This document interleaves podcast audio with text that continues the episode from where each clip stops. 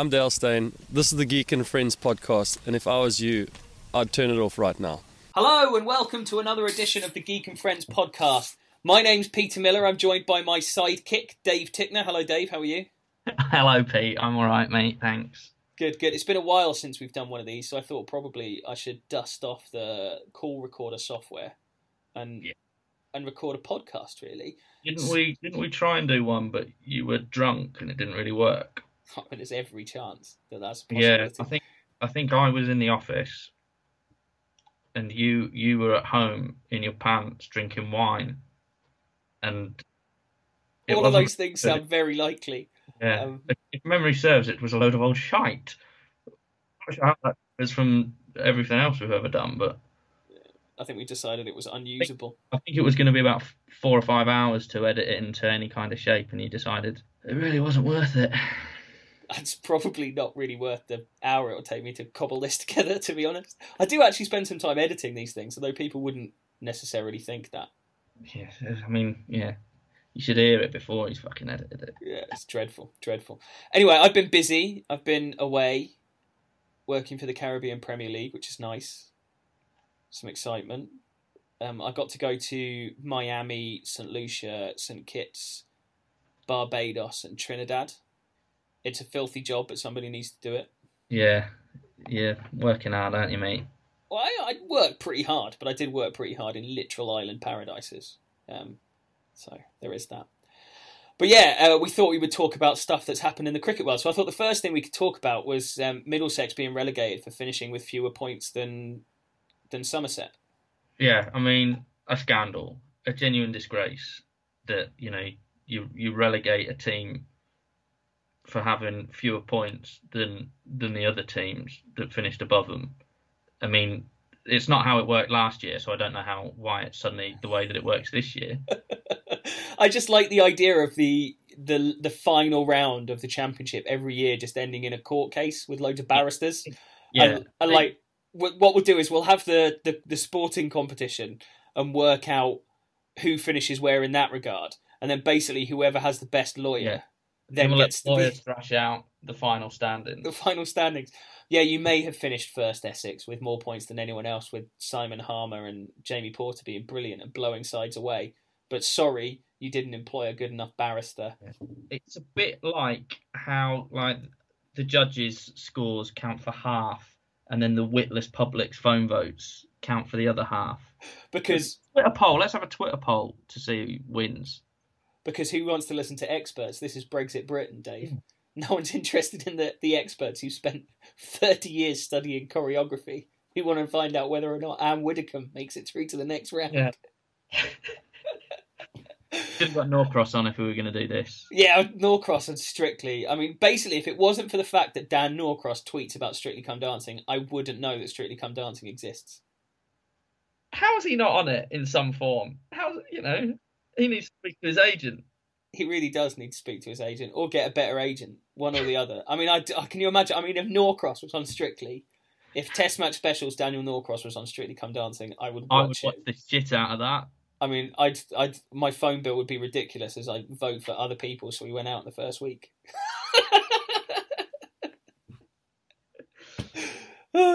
yeah, so it was just a bit crazy because the thing I didn't really understand with it, right? Okay, so basically, Middlesex got relegated because they had a two uh, point penalty for uh, not bowling their overs quick enough, which came off their bonus points, which is what happens not very often in county cricket. Because what I've noticed in county cricket, there's a lot of times that they'll go in at lunchtime and it'll be minus three, and then the umpires will have a bit of a chat with each other, and all of a sudden it's down to minus one, and then they'll Yeah. bowl a bit quicker and it'll be back to zero. And it's very rare that you see a team lose points. And I think one of the only times I've seen a team lose points was Glamorgan against Worcestershire two seasons ago, where Glamorgan, uh, um, Brett D'Oliveira scored a double hundred. Uh, ben Clark scored one of the best hundreds I've ever seen ever. He's a hell of a player. Um, and then Glamorgan ended up being something like four wickets down for about 40, chasing 550 for four declared or something along those lines. And then it just absolutely sheeted down for two days. Just rained and rained and rained. Um, and because Glamorgan had bowled quite slowly as they were being thumped around, they ended up losing points. Now, I don't see how that's any different from some lunatic firing a crossbow and the game having to be cancelled because of it. No, Because it- and what what's different is according to Middlesex's version of events, and this comes back to what you've just said about how oh that minus three, ah, I call it minus one, is the umpires, isn't it? The umpires supposedly said, ah, don't worry about it, they won't, you won't, you won't lose points. And to me, that's the mistake here. That the only mistake that was made is, you know, t- taking Middlesex at their word, is that they were given some assurance that they wouldn't lose points. Why were they given that? Why, you know, and this ludicrous idea that Middlesex allowed the Metropolitan Police to abandon the game. Imagine if they tried to get everyone back on. Come on, lads. I know the police have uh, cordoned everything off and cleared everyone out, but we're going to go back on and bowl five overs of off spin quickly. And, and that's the thing as well is that in They were any batting at the time. they were batting at the time at 4:30 with about 30 overs to go, and they weren't far enough ahead to declare. So I imagine they were going, probably going to bat for another 10 overs and then bowl some junk at the end. But then Yeah. as well, the idea that their defence was well, we were planning on bowling some joke off spin to catch up with the over rate is in any way a defence for not bowling quicker when the game was actually on.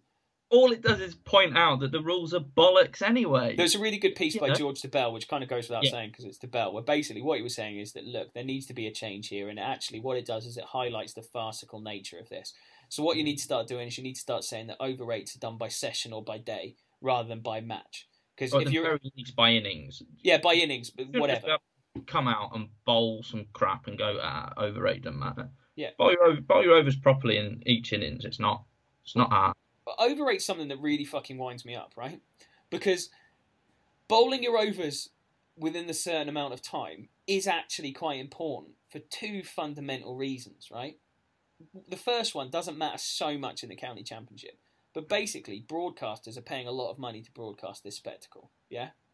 And they need to know how long it's going to take.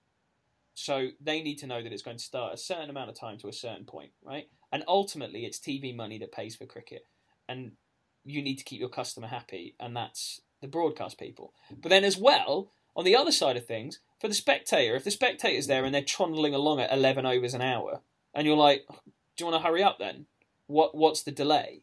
Because when they're behind on the over rate, you see it in the 2020 because they have in game penalties. Because they have in game penalties, if you've not bowled your overs quick enough in the 2020 blast, you lose six runs for every over that's not bowled. And you see how quickly the cricketers move then Yeah. because it's Right. kind of this it's this nebulous thing where bonus points are kind of like oh well you know if we lose a couple of bonus points now why does it really matter well i think middlesex have shown this year why it matters so ultimately the only solution i can see to middlesex problem here dave and, and it's a radical one i grant you basically bowl your overs quicker in division 2 next year Yeah. They should they should have bowled their overs quicker. They should also have been less shit at cricket.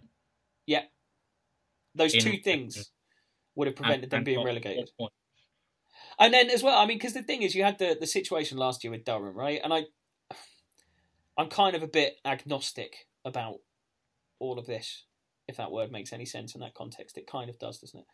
Basically, We'll gloss over it. Carry on. Carry we'll move on. We'll move on. No one noticed. it's a good.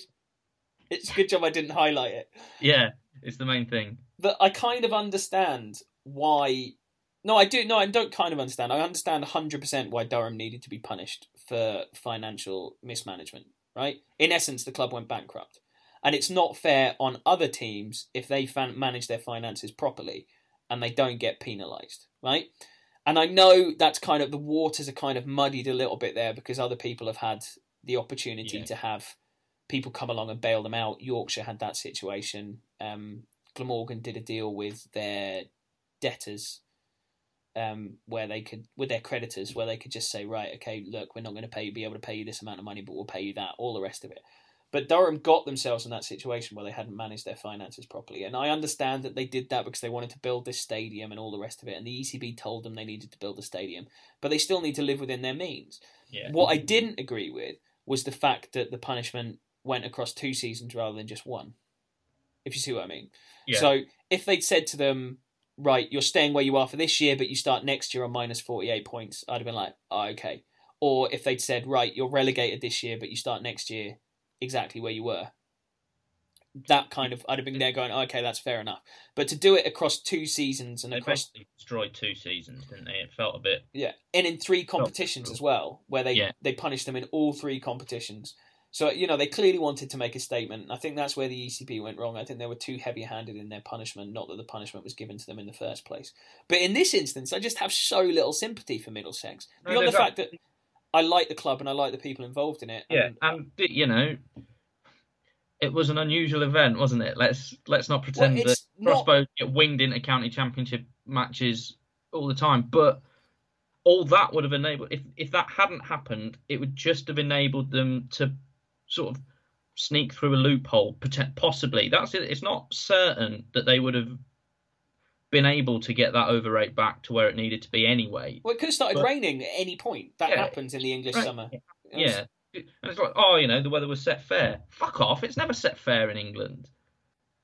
It's You know, just the It's- big, the biggest. I think the people that made the biggest mistake in all of this, in my mind, and you kind of alluded to it before, Dave, was the umpire saying it was all right. Yeah, that Because that It's not, fundamentally the error because that did give Middlesex. You know, I'm not a lawyer, so I don't know.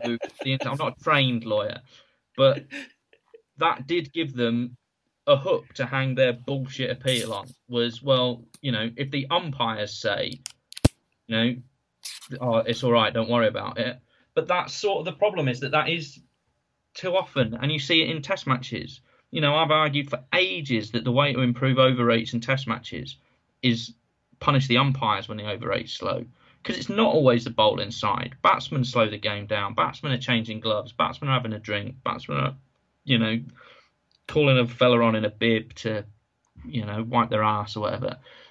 It's the umpires need, you know, who should be hurrying the game along. It's the umpires' responsibility. They are in charge of running the game and making sure the game runs as it's supposed to run. or the other solution for slow over rates, which is one I've mentioned a few times on Twitter before now, which is basically for every over that isn't bowled within the allotted time, a member of the bowling attack that's bowled during that day loses a finger. Yeah, and it's perfectly fair. It's completely proportionate. So basically, what you do, I mean, I'm not a monster. You draw lots, wouldn't you, to work out Yeah. who's going to lose a finger? You put names in the hat, right? So and say, you know, if it's spinner, you'd go, well, that's unlucky. You bowled your overs quite quickly, but yeah, it's collective it's responsibility. collective responsibility, and I'd let them choose which finger they lost first.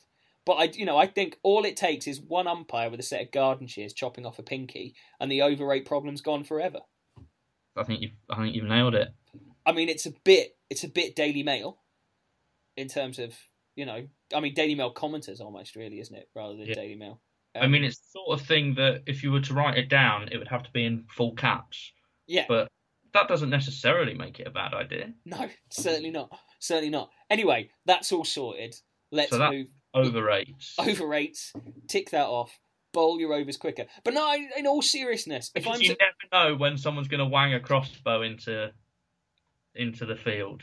I mean, that's- be- prepare for all eventualities. that's true of And cricket what they and, should have done, life. course, because the only way to stop a bad person with a crossbow is a good person with a crossbow. So if Middlesex had gone out there and armed their batsmen with crossbows, maybe there wouldn't have been a crossbow fired into the ground at all.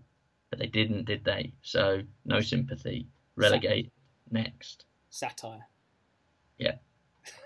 I was talking about something else there. I don't know if you noticed. Yeah, you were talking about something else while talking about something else. yeah. Yeah, yeah. It's I- very clever. It was quite subtle, and I think I, did, I was quite pleased to pick up on it. But in all seriousness, the thing is, like, where where over rates are the biggest issue is when the cricket's quite slow as well. So if you've got slow cricket and slow over rates, it just makes it torturous to watch as a spectacle. You just got to keep the game moving, and that's why those rates are there. And I think um, there was the the response from the no excuse. They're always they're there on the scoreboard. You can see when you're behind. Don't take the chance of ending an innings behind on your over rate. You don't know whether you're going to get the chance to make that up. You know, it. I just I've just got so little sympathy for it. Well, and the response from um, the response from the disciplinary committee, which just went, look, overrates are overrates, just bowl quicker. I think was kind of, you know. But um, I'm, I'm pleased that Middlesex agreed with the Metropolitan Police that the game should be called. Yeah, that was good of them. yeah. Right, let's move on. Instead of talking about Middlesex and their overrates, because to be honest, that's the only thing I remember from the county championship season now. Yeah, Um, yeah.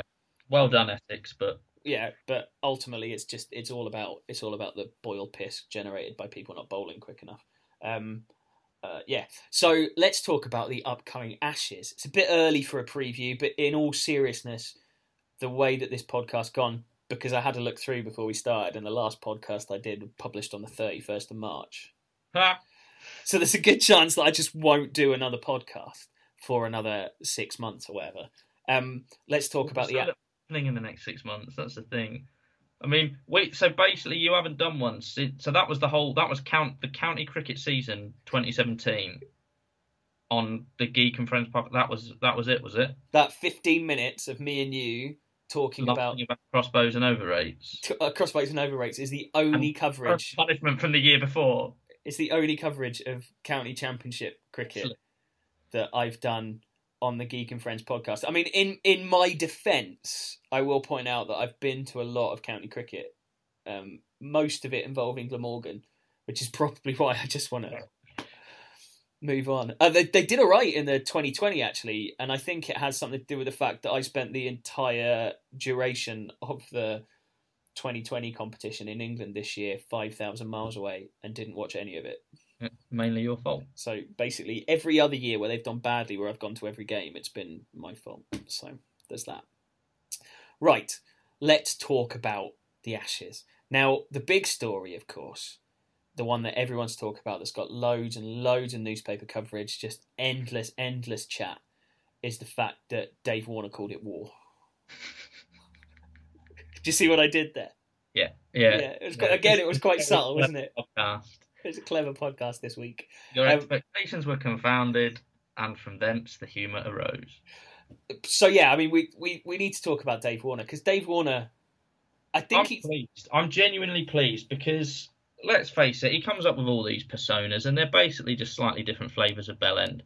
And I'm I'm glad that he's you know you've got to be true to yourself, and he's a prick, and he's gone back to being a prick instead of pretending not to be a prick, and and that can only be a good thing for his you know development as a, a person, and it, you know it means that the Ashes might be slightly funnier and I'm all for that. So I'm glad I'm glad he's being Dave Warner again instead of Just- this fucking reverend bullshit. be true to yourself. Bring back the bull. That's that's what we're saying. What we're saying is that if if your if your default position is to scream tirades of foul mouthed abuse abuse at people on a cricket field, Then, then but the, you see, you've got an inbuilt advantage as well when you're David Warner because he is also, by happy coincidence, the self-appointed guardian and arbiter of where the line is. Yep. And so we can be sure that however David Warner David Warner may be in the Ashes, he will butt up to that line, but he won't cross it. unless someone does something that's exactly the same as what David Warner did, but they're not as But they're not astute.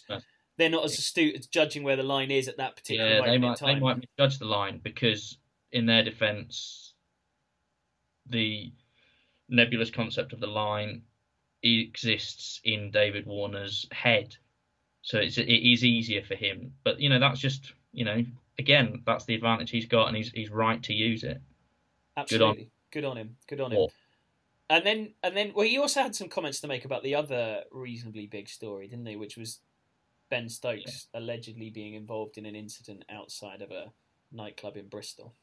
Well, the, the the good thing about that was that he once again revealed because he, he insisted again about four or five times in, in his various interviews how he's completely over the punishment he was given in 2013 for swinging a fist at Joe Root or whatever uh, actually happened.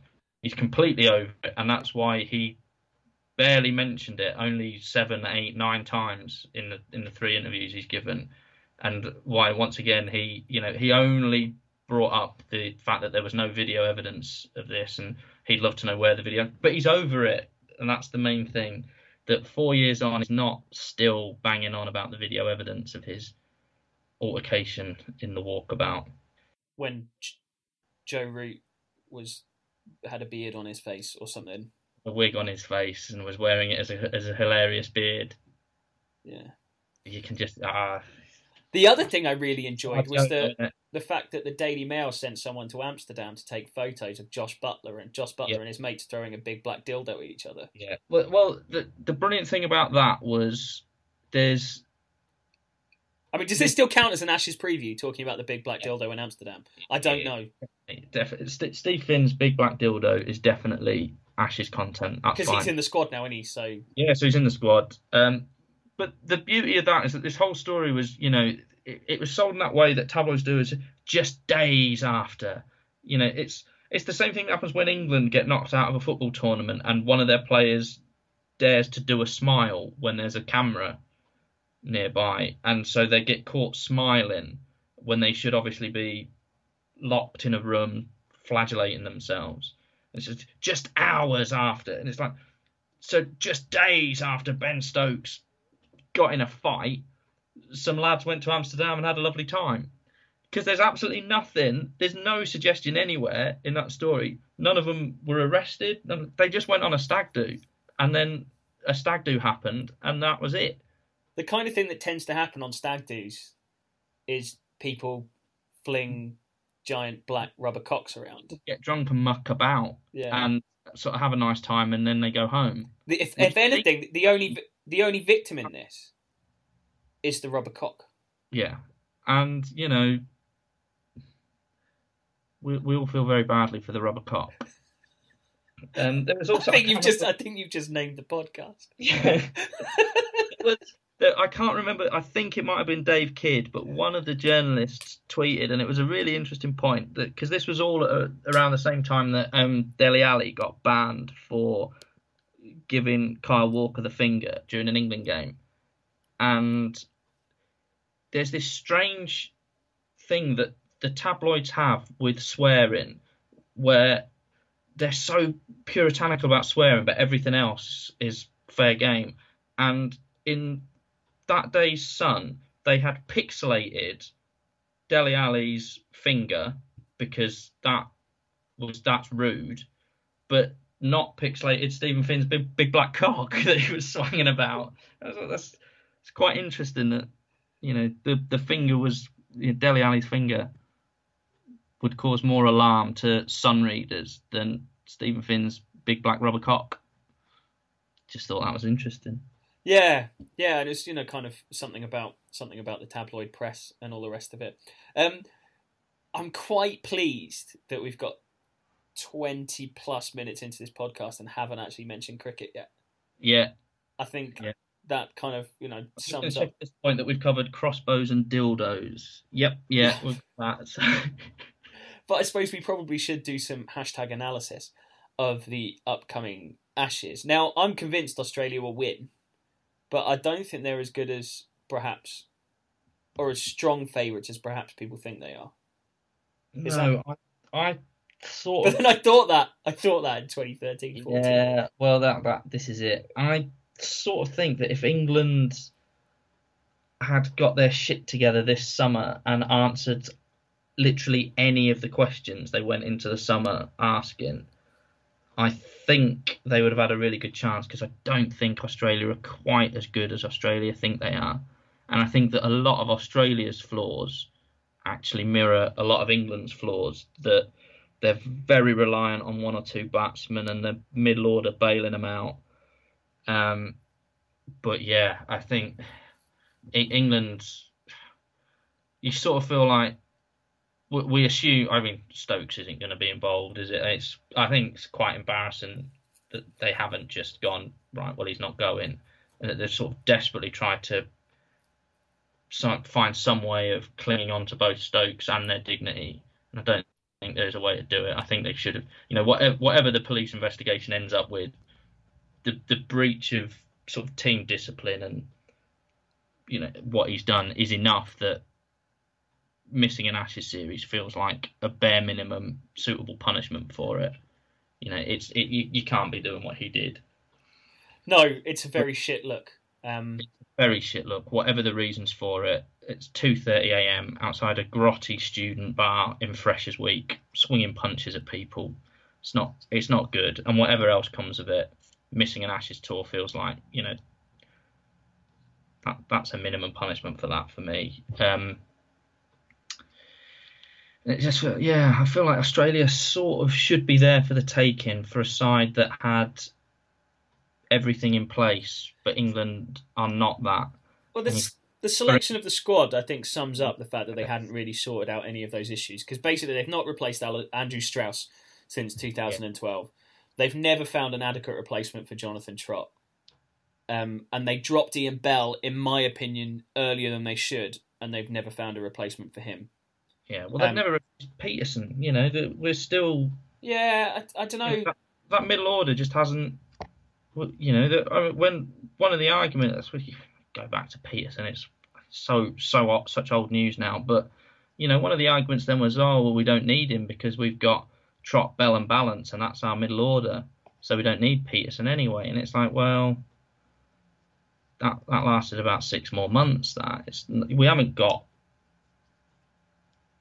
uh, a middle order. We haven't got a top of the order. We got you know, we had our third best batsman batting at six in Stokes. We're probably still going to have our third best batsman batting at six. It'll be Bairstow. It, I mean, I kind of feel like Bairstow in a way has replaced the runs that Pietersen would have given you. That's probably fair. Um, um, it's just, how's the answer, James Vince? What was the fucking question? I, d- I d- again, I think it's kind of it's this it's this weird, this weird weird thing that England squads have done for a while, and it's brought them success. So in a way, I'm kind of, I kind of have some sympathy for it. But what they've done for such a long time, all the way back from when they decided to pick uh, Vaughan and Trescothick under the leadership of Hussain and Fletcher, was they were there saying it's more important that we pick players that we think have uh, the technique and the mental attitude to succeed at this level than it is someone who succeeded in county cricket. Now, I have some sympathy for that because if you think in terms of the people that have come into the England squad and done very well, who was the last person that forced their way in with weight of runs and then succeeded? You, are right, but it's sort of. And I'm not, this isn't defending the selection of James no, Vince because they no, they tried it and he failed. But I, Gothic were obviously great successes in that regard, but and you know when they, they, when they've picked people who they weren't really that interested in just because they've scored a load of runs, that hasn't worked. But these gut feel right stuff picks haven't worked for a very long time either. Well, I don't know. Moeen Ali was one of those, and he's yeah. worked out pretty well. I still, um, th- I think they fluked that though, didn't they? Because Moeen Ali is a vastly better cricketer than I think anyone realised. I think Ben Stokes almost was one of those picks when he was picked for the 2013-14 Ashes. Yeah, you may be right. I should, I'm maybe a bit harsh. I just, no, I just think I just think in terms of like in at... terms of batsmen, they haven't they haven't found a top order batsman in a very very long time. And you look at the guys that have come in; they've come in with a with a track record of success. You know, Adam Lyth came in having scored so many runs for Yorkshire. Matt Sto- uh, Mark Stoneman's done pretty well for Surrey this year, albeit at the Oval where it's a, it's taken over Taunton now that Taunton's got the hilarious piss boiling antics of them raking pitches, which I'm all for, by the way. Every pitch they should do yeah. that. Um, uh, especially because if Somerset had that done to them, their fans would be furious. They'd be so angry, which would be hilarious. Um, so, I, uh, but he's not he's not set the world uh, alight. And then, you know, so it's kind of like they're, they're kind of stuck between a rock and a hard place, really, aren't they? In that their gut picks haven't necessarily come in and done brilliantly for however long, and then also the guys that have scored loads of runs in county cricket have come in and they've not necessarily done brilliantly well. Um, yeah. But it does mean that players from here as well might be that Trevor Bayliss has only heard of twenty English cricketers. Yeah, but it's not Trevor Bayliss's job to scout cricketers. And I think no. he's and and and and there needs to be some collective responsibility. You know, that you've got guys who are directors of cricket at county championship clubs whose job it is to watch county cricket day in day out and be able to go to Trevor Bayliss and be strong enough to say, "Look, I know you've not seen this guy, but he deserves to be given a go." You know, um, and ultimately if you think in terms of in terms of the people that have come in to the one day setup and done well the more the bigger indication of success has been the fact that they've gone to the Lions and succeeded than they've succeeded in the the one day cup Yeah. in this country. So it's kind of like, you know, I think, uh, I think the days of when county cricket was the precursor for you going and being a successful international cricketer are over, and they've been over for a long, long time. They've been over fifteen years, sixteen years. Do you know what I mean? It's kind of it's what ninety nine, two thousand when they started looking at things differently. Um, so I don't know. I mean, you know, I feel for Sam Northeast, and I don't know what he's done wrong. Um, but banging out 12, 1300 runs in Division 2 of the county championship is neither a guarantee that you're going to be selected for England nor a guarantee that you'll be successful once you do. No. Am I being too am I being too kind to England? I get accused of that. Yeah, uh, I think I think they've fucked it, mate. Just sack them all, I reckon. Um, Just sack everyone and start again. But the point you were making about how they haven't really set out to answer the questions that they wanted to answer at the beginning of this year, um, although and as well the answers that they have found have then not you know Toby Roland-Jones was fantastic and the lad's injured, which is terrible that- for him. Um, That's, that's unfortunate. because I think he would have gone and done quite well because I think he's I think kind you'd of have been very handy. Yeah. In Australia, you know, there's this idea that oh, you've got to have pace, you've got to have pace, but you haven't, have you? You haven't got to be express if you if you get it right, you know he gets bound, he gets good players out as well. You know, I know what you're saying, like you know, county cricket's no guide, but if you look at Toby Roland-Jones in county cricket for the last few years, he doesn't just get wickets, he gets good wickets. He gets he, and he's taken taking good wickets on flat pitches in Division yeah, One. Yeah. In Division One at Lords, and you know, taking getting good players out. That's that is significant, and that's what he has done for a long time. And he he's a big miss. To be fair, he would obviously have been in the squad. And would- Yeah, I mean you, you're missing Stokes and you're missing Toby Roland-Jones, and then you've also got that issue where you're there going right, okay, who's going to bat three? Don't know. Who's going to bat four? Root. Who's going to bat five? Like it's the same situation. Like before, like since uh, Trott le- left the Ashes tour and Pietersen was fired, they've had the same, you know, and and and uh, Carberry didn't succeed. You've had that same issue that you haven't replaced numbers two, three, and five. Yeah. You know, and, and and I think there's an argument to say that England miss Trott now more than they miss Pietersen purely because they do have the likes of if you've got that six, uh, five, six, seven of Stokes, Bairstow, Moeen. I think that covers yeah, for what Pietersen could behind it, and then Woakes a- behind it. I think that kind of covers what you've lost in terms of Pietersen. Not that I'm saying that I'm happy Pietersen went how and when he did. I think I'd have much rather seen him playing for another two, three years for England as a Test batsman. But I think that's kind of been covered more than the issue they've got in terms of not replacing Strauss or Trott. Yeah. Um, I think that's fair. I just think, I, and how many times have we seen England over this summer where they've been, you know, it's been Bairstow and Stokes and Root that have covered up for the fact that numbers one, two, and three haven't necessarily succeeded. And you know, uh, Alastair Cook is going to be the most successful Test batsman of all time when he overtakes Sachin Tendulkar in his 199th Test. But he can't do it every single time, and it just puts so much more pressure on him. I just hope going to Australia not as the captain means that we can Yeah. re-find that 2010-11 form. You know, it's it's it's such an obvious thing to say, but it's it's so true that you you can't see any way that England get anywhere in this series without Cook and Root scoring an absolute tit full of runs. Um, but it's the same for it's the same for Australia. If Warner and Smith don't succeed, if Warner and Smith don't succeed, you know, all the vulnerabilities that England have are, are there in Australia as well. I don't think that you know, I don't think that this is some team that oh, you know, we've got no hope. It's they'll sweep us aside, and you know, it'll probably be five 0 again, won't it? probably. I mean, the thing is, you can't see anyone in that Australian fragile, physically, if not mentally, or from a cricket point of view, bowling lineup, doing what Mitchell Johnson did. And the thing is, No. I still can't quite believe that Mitchell Johnson turned into the bowler he did in the 13 14 Ashes. And I don't think, like, I still think back on it and I'm like, I just, like, I like to think of myself as a reasonable judge of cricket, watch quite a lot of it, spend a lot of time thinking and talking about it. I didn't see that coming and I don't think anyone else did. Um, perhaps maybe Glenn McGrath, but you know, if you predict that a team's going to win five 0 every single time, then well, I suppose he's been right. He's been right more than he's been wrong over the last little while. In fairness, you know, get good odds on five 0 He'd be up if he backed it every time he's tipped it.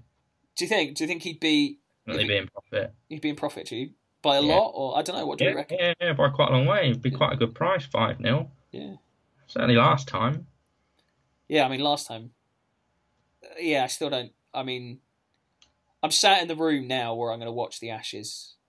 Uh, it, it, the the the radiator doesn't work, um, and I've got a little sofa bed where I can have naps, and it's just so much more fun if England aren't absolutely awful.